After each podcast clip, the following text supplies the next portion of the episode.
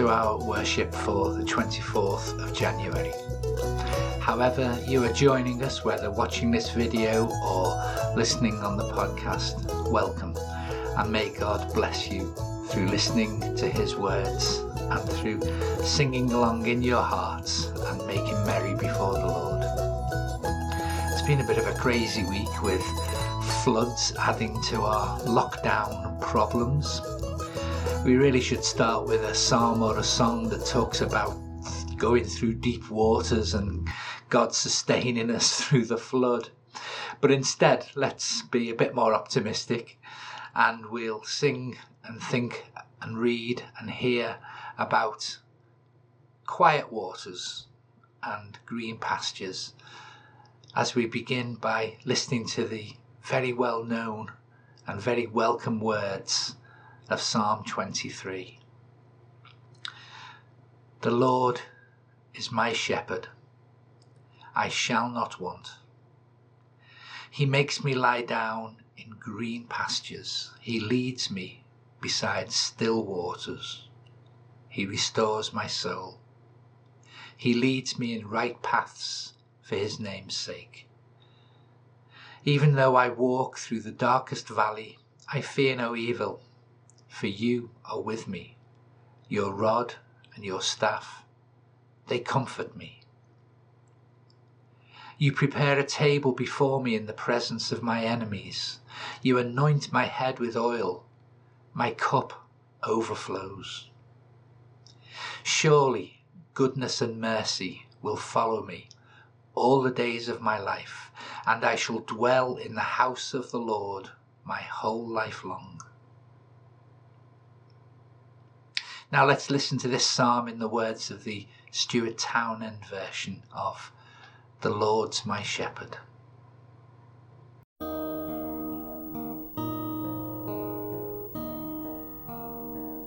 The Lord's my shepherd, I'll not want. He makes me lie in pastures leads me by the still, still waters. His goodness restores my soul and I will trust in you. And I will trust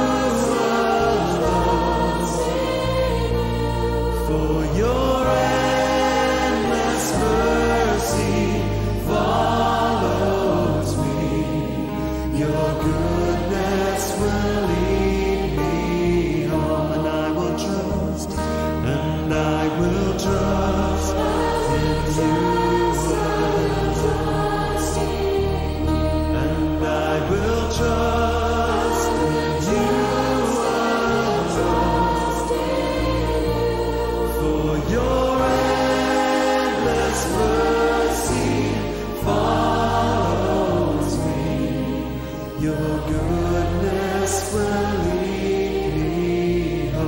For your endless mercy. For your endless mercy follows me. Your goodness will.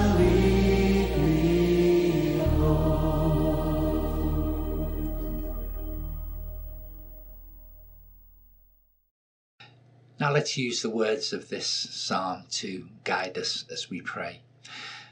These particular words are adapted from a prayer by an American minister called Scotty Smith, whose daily prayers are often a blessing to me. Let's pray. Dear Lord Jesus, you are my shepherd, my good shepherd. You give me everything I need and more than I want. All I need in life is you, plus what you choose to give me. Even the most difficult places in life are like green meadows as long as you are there. And in the desert seasons of my journey and the drought like conditions of my heart, you quench my thirst with living water and give me a peace that passes all understanding. When I come to the end of my strength, you faithfully meet me there, granting me rest in my weariness and strength for my tired heart and body. I'm so grateful that you are leading me in the way I should go, that you yourself are my way, my truth, and my life. Jesus, you never promised me that my journey would be easy or without seasons and circumstances that are overwhelming. But you have promised never to leave or forsake me, even in the darkest valley. That's all I really need to know that you are close and that you love me, that you won't let anything happen to me outside of your perfect plan for my life. Lord Jesus, you are taking me to the feast of all feasts, the wedding feast of the Lamb. But long before that day, you yourself are my portion, my banquet, and my feast. Bread from heaven, my nourishment and satisfaction.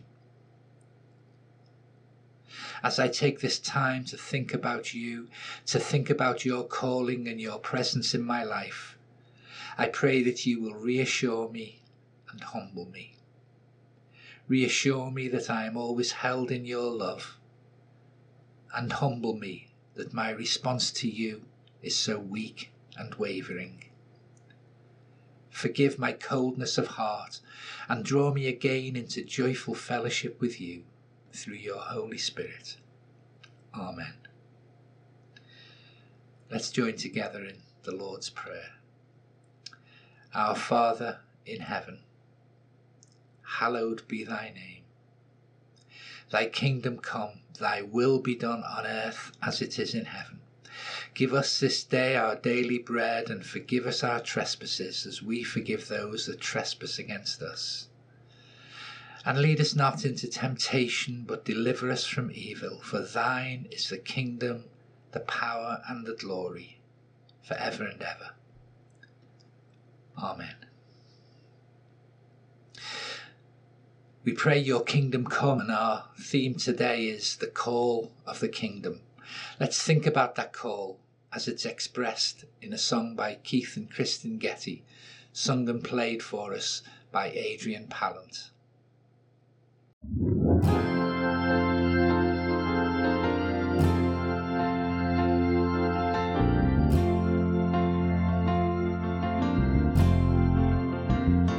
Hear the call. Lift your eyes to the King.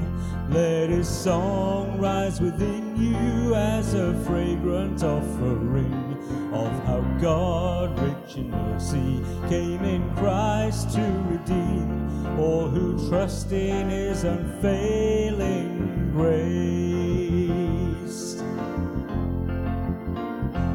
Hear the call of the kingdom to be children of light the mercy of heaven, the humility of Christ, walking justly before Him, loving all that is right, that the life of Christ may shine through us. King of heaven, we will answer the call.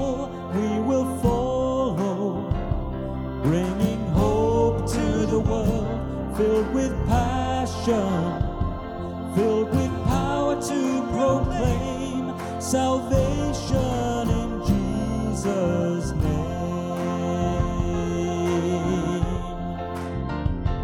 Hear the call of the kingdom to reach out to the lost with the Father's compassion in the wonder of the cross, bringing peace and forgiveness and a hope yet to come.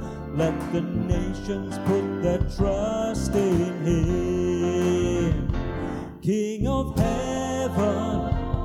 We will answer the call, we will follow, bringing hope to the world, filled with passion, filled with power to proclaim salvation Jesus' name.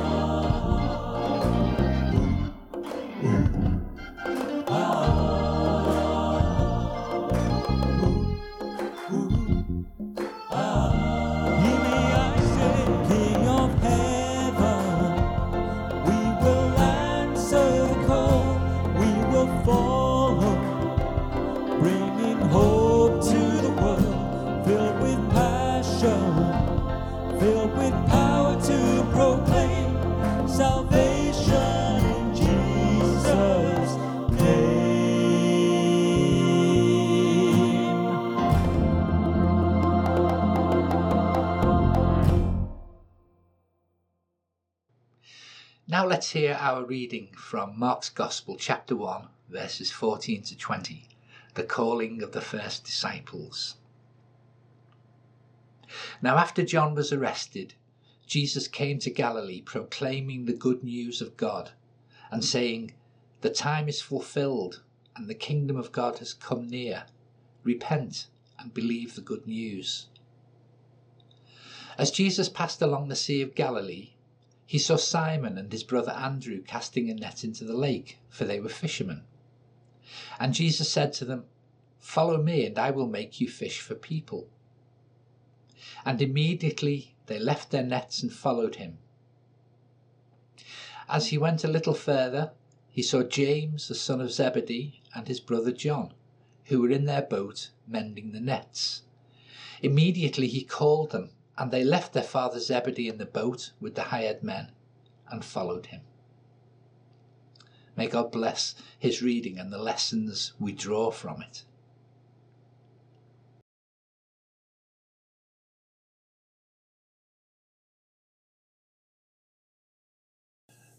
Maybe it's just me, and I apologise for this, but I find it hard to listen to that reading without thinking of the magic roundabout.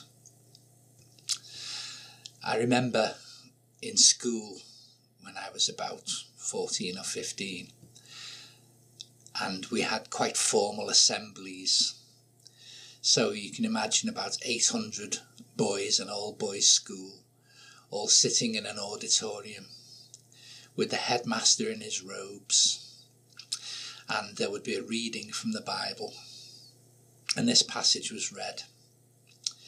And as soon as the words came out, the son, the sons of Zebedee, there was this distinct, loud voice from the back of the hall that simply said, Boing. The whole place erupted. Of course, the headmaster had no idea what was going on. You boys just calm down, just quiet down. That was the kind of school it was. School comes uh, features a little bit later on in this story, so that's my excuse for using that little anecdote right up front. But let's get to the real point the good news. And the first point that we see here, the first obvious thing that stares us right in the face, is the good news is for everyone. The gospel is good news. A new relationship with a loving God entered into through repentance and faith, turning round to put God first in our lives. For everyone. It says Jesus came proclaiming the good news. He didn't just whisper it in a corner, he didn't just pull a few people on one side and say, by the way, here's a message for you, but don't spread it around. He proclaimed the truth. We see this again and again. Jesus said later on in, in his ministry, we read in Matthew, he stands up and he says, Come to me, all you who labour and are heavy laden, and I will give you rest. Everyone, come to me. It's open to you. He teaches publicly in the crowded uh, temple precincts during one of the great feasts. He stands up and says in a loud voice, If anyone is thirsty, let them come to me and drink. You see that in John chapter 7. The gospel is for everyone. The gospel is entirely God's initiative. We couldn't invent or imagine a way in which we could become right with God. We can't do anything to make ourselves more acceptable or more worthy of His grace. The very word grace means unmerited favour. We cannot merit it in any way. But we do have to respond to His call. And this story gives us an idea about what it means to hear the call of God and to respond.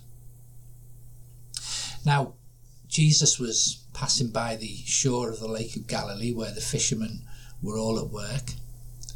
And he sees these four Simon and Andrew, James and John. And he calls them two by two to be his followers. Now, this wasn't the first time that they'd come across Jesus. There is uh, a background to this story. We read in John chapter 1 about Andrew being a follower of John the Baptist. And after Jesus appears, John points to Jesus, indicating him to Andrew, and says, Look, the Lamb of God. Now, Andrew and another unnamed disciple then go after Jesus. They call him Rabbi, which indicates that they were seeking for him to become their teacher, to become disciples of his. Andrew goes and finds his brother Simon and brings him to Jesus. Jesus says to him, You are Cephas, which means Peter. And of course, this is looking ahead to the time later on when Jesus would say once again, You are Peter, and on this rock I will build my church. So Peter and Andrew certainly, and maybe James and John, had spent time already with Jesus, had heard him, had learned something about who he was, even if they weren't very clear yet about what the whole destiny of the gospel and the, the good news was going to be. There are a number of examples in the ministry of Jesus and in the story of the good news where people were prepared and took time and thought about their decision to follow Jesus. Nicodemus is one example. In John chapter 3, we read that Nicodemus was a Pharisee, he was a ruler, he would have been a very well taught Bible scholar. And he came to Jesus by night and he inquired about what the good news was all about. Jesus takes time to explain to him about the Spirit and about the workings of God and about the need to be born again. He answers Nicodemus's questions. He explains things to him. Nicodemus presumably goes away and thinks about this. And we find that after the crucifixion, Nicodemus is one of those who go and seek permission to take Jesus' body for burial. So he'd obviously come to faith, however long it took. Philip, the disciple, uh, one of the deacons, was used as an evangelist, and he was taken off by the Spirit to meet somebody on a journey from Jerusalem to Ethiopia. This man, an Ethiopian official, uh, was a God-fearer. He'd been up to Jerusalem to worship. He was now traveling back and he was reading from the book of Isaiah and he was trying to bring himself closer to God and understand the message of God to him. Philip says to him, Do you understand what you're reading? And the Ethiopian says, Well, how, how can I unless somebody explains it to me? So Philip takes the time to explain and to point out to him uh, who Jesus was, that the person he was reading about in Isaiah was the Messiah who suffered and who died and who brought good news to the world. The Ethiopian gets it straight away and says, Well, what's to stop me committing my life even now and being baptized? Philip says, Nothing at all. And so he's baptized. He goes on his way, Philip goes on his way. But there was a background to it. He was someone who had spent maybe years seeking God. Some of us are in that situation.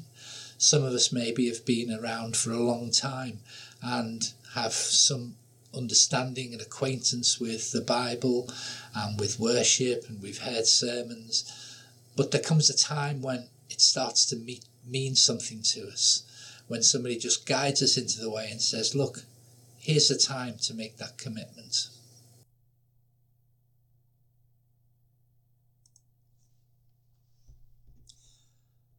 But not every call comes with this kind of background. Famously, Saul, the persecutor of the church, was accosted by Jesus as he was riding from Jerusalem to Damascus to continue his persecutions.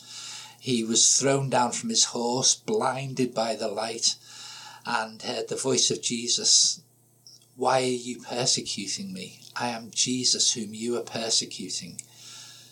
We talk in our everyday language now about a Damascus Road experience when we're talking about someone who all of a sudden has a complete change of ways and, and suddenly sees something and goes in a different direction. Now, my own personal story was much more like that, really. I'd never heard the gospel when I was a 15 year old lad. I'd been to church on odd occasions uh, on a Sunday night with my dad.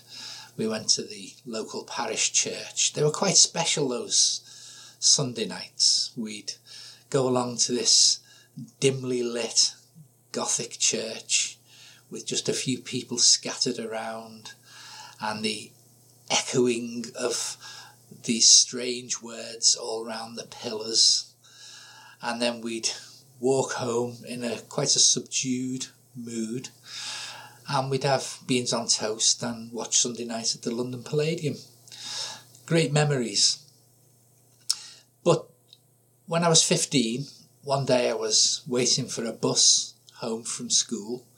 Uh, a couple of friends were there at the bus stop, and I started to listen in to what they were talking about. And one of my good friends, Steve, was talking earnestly to another friend and saying, Why don't you come along tonight?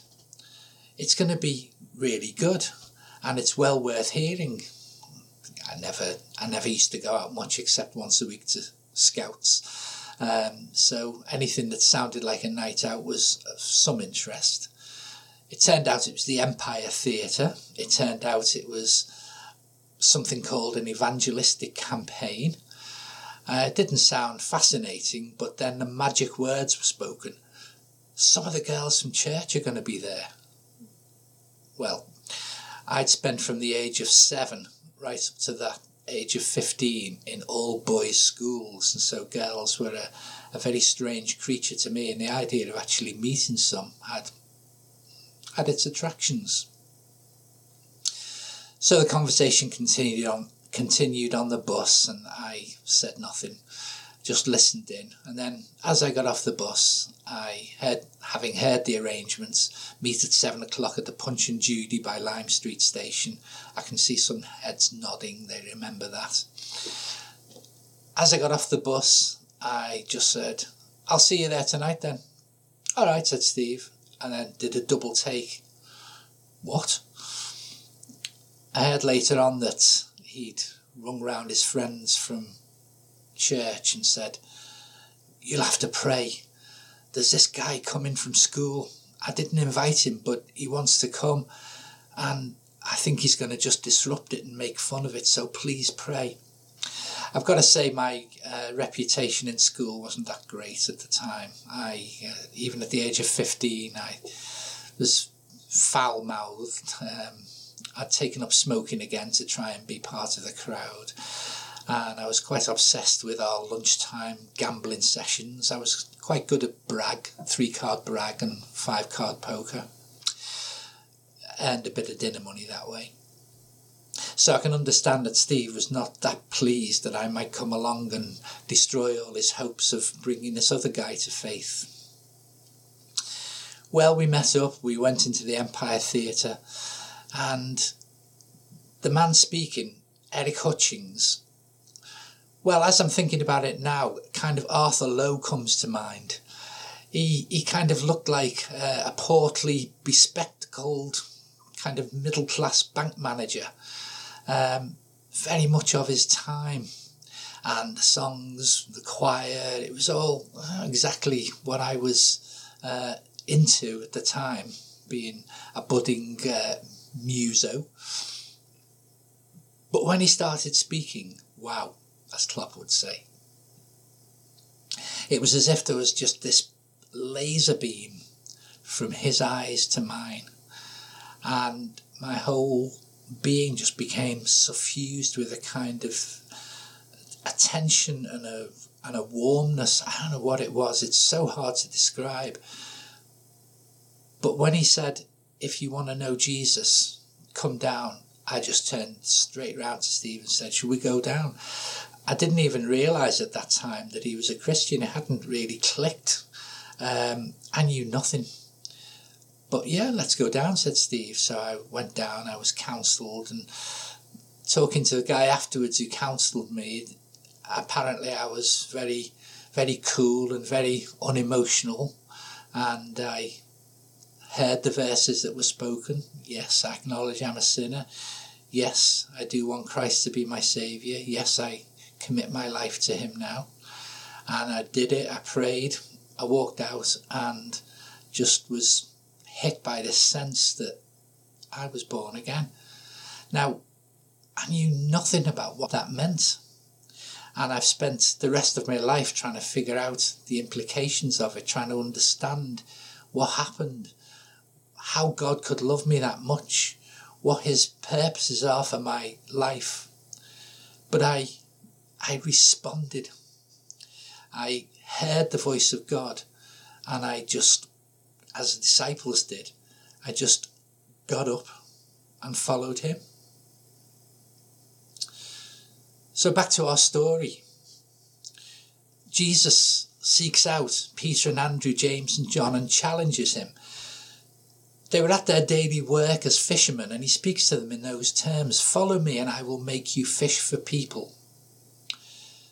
I must admit I prefer the older version. I will make you fishers of men because you can always laugh at the uh, the misheard Sunday school lyrics. I will make you vicious old men. Anyway, they've spent time with him. They've heard his words. They've seen something of his character. They've been pointed towards him by John the prophet. Now is their time to decide. And their response, as we said, was immediate. They left their nets they left their father with the hired men. And remember, at this stage, all they had to respond to was some sense that Jesus was a prophet, a teacher. Maybe he was the chosen one, whatever that would mean. Over the next three years, they'd gradually discover the secret that he was indeed the Christ, the Messiah, that he was the Son of God. They'd gradually discover and have unfolded to them not just that he was a teacher, but he was the saviour, that he'd come as a sacrifice. They gradually understood his mission and his purpose, with many stumblings along the way and occasions when, like Peter, they grabbed him and said, No, this isn't the way we do it.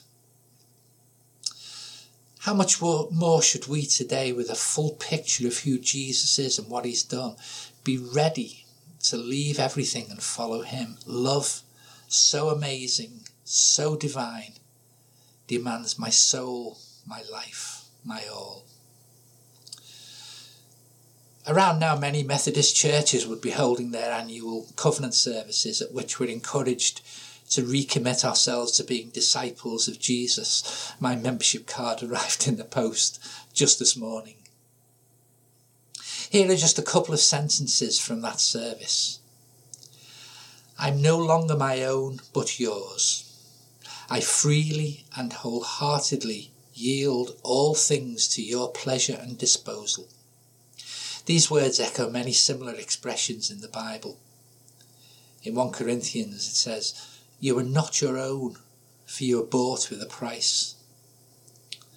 Paul says it in Galatians, It's no longer I who live, but it's Christ who lives in me. And the life I now live in the flesh, I live by faith in the Son of God, who loved me and gave himself for me.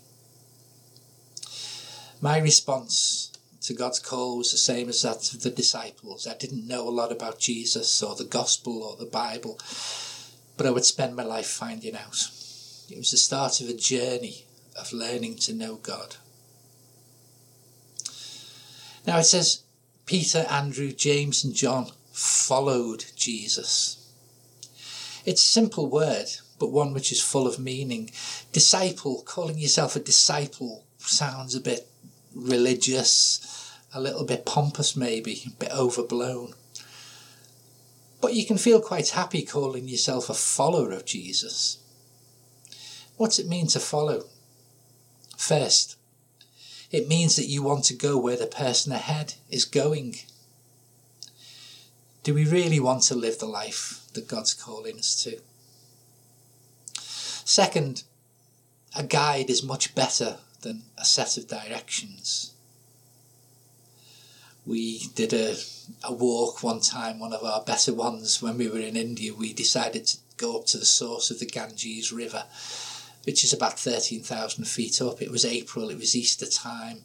Uh, everything looked reasonably okay, but wisely we engaged a guide and we needed that guide because he knew the little place we could go just off the path where we could get some food from uh, a Hindu hermit who lived there. And he also knew the way through when all the snow and ice came down, and he knew where we could stay at an ashram when we arrived uh, in a blizzard uh, with icicles three feet long hanging down from the wall and nowhere to sleep. A guide is much better than a sense of direction the set of directions. Third, it means you trust that they know the way. Jesus lived the life of a human, passed through grief and death. He's a trustworthy guide in any circumstances. And fourth, you're confident that they will not lead you into danger without leading you out again. We read in the psalm earlier on even though I walk through the darkest valley, I fear no evil. I've got a guide. And fifth, for a guide to be of any use to you, you have to commit to staying close, walking in the same pathway, facing the same difficulties, and arriving together at the destination. You watch the steps of the guide, you listen to his voice, you do what you're told and you go where he goes. Following Jesus is a life of obedience. Have you heard God's call? Whoever and wherever we are, whatever our age or circumstances, Jesus meets us where we are and calls us day by day to follow him. Let's respond to that call in his name. Amen. I will offer in spirit and truth, pouring out the oil of love as my worship to you. In surrender, I must give my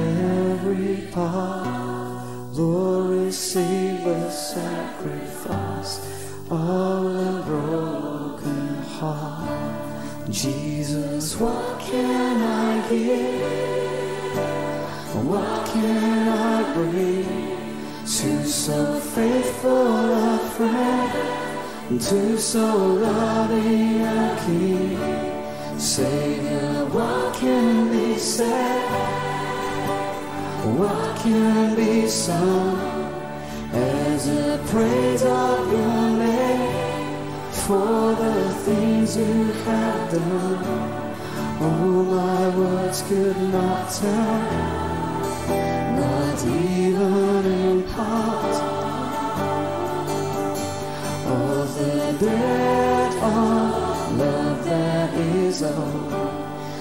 this thankful heart.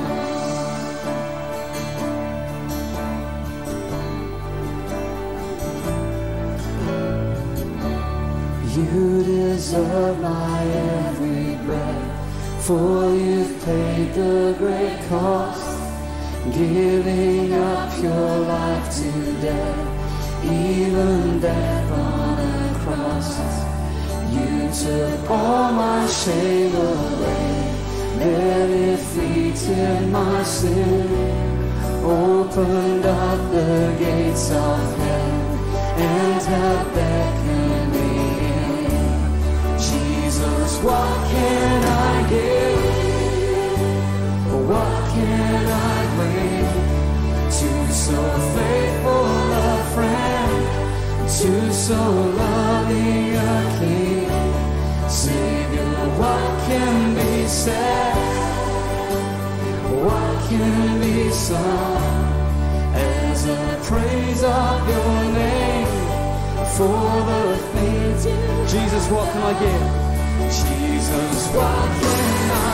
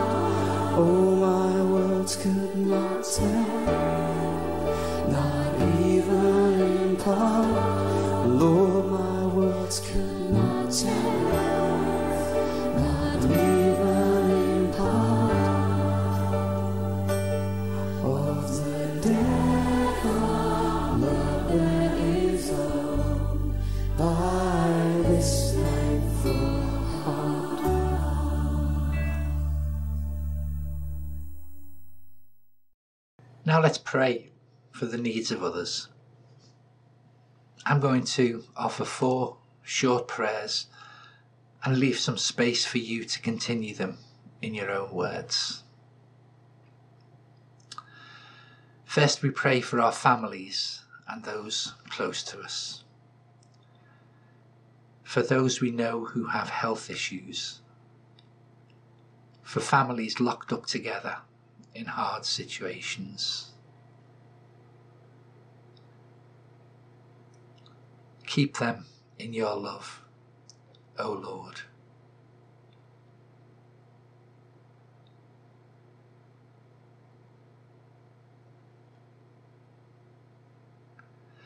We pray for all those who are following Jesus. For those who find it hard to keep going, whose faith is challenged. For those who are suffering persecution. For those who are serving God with all their heart and strength. Uphold and sustain them, O Lord.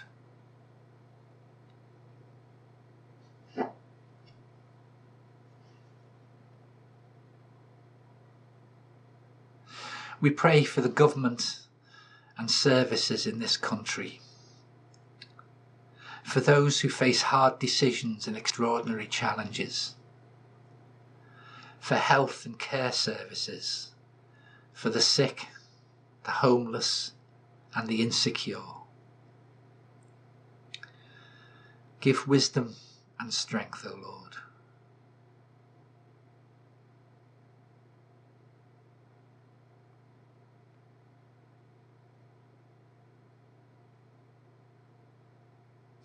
And we pray for the world.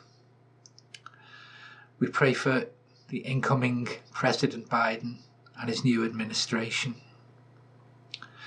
We pray for the immense challenges of poverty, climate change, and political instability. We pray for the gospel to reach every tribe and nation and bring light to the world. Send your Holy Spirit upon us, O Lord.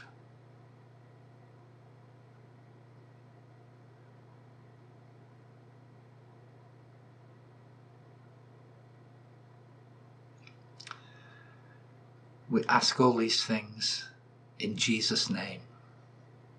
Amen. We finish now with a hymn of commitment. O Jesus, I have promised.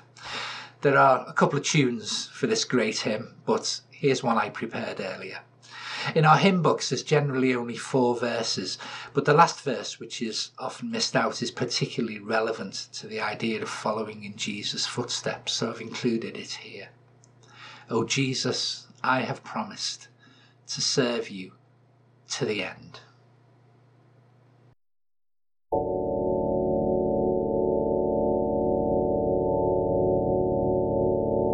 O Jesus, I have promised to serve thee to the end. Be thou forever near me, my master and my friend. I shall not fear the battle if thou art by my side, nor wander from the pathway if thou wilt be my guide.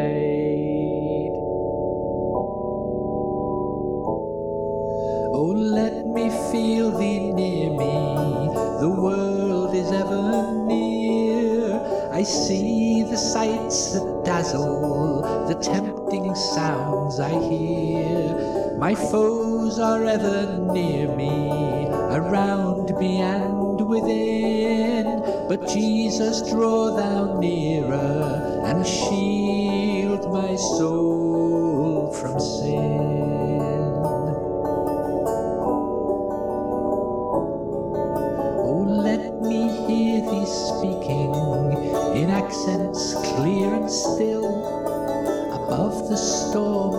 passion, the murmurs of self will. Oh, speak to reassure me, to hasten or control. Speak and make me listen, thou guardian of my soul.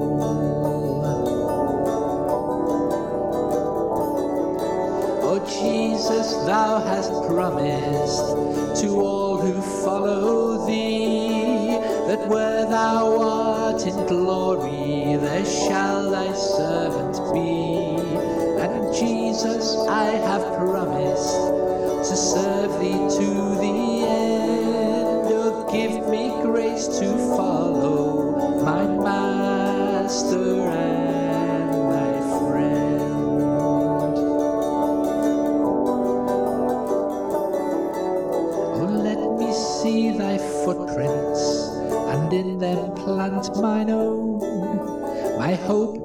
follow duly is in thy strength alone. Oh, guide me, call me, draw me, uphold me to the end.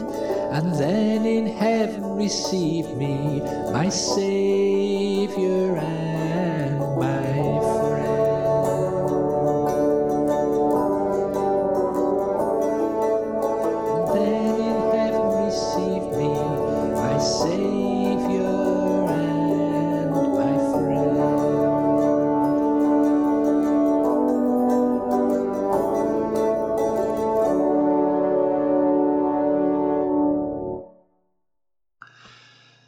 Whether the path ahead be clear or dim,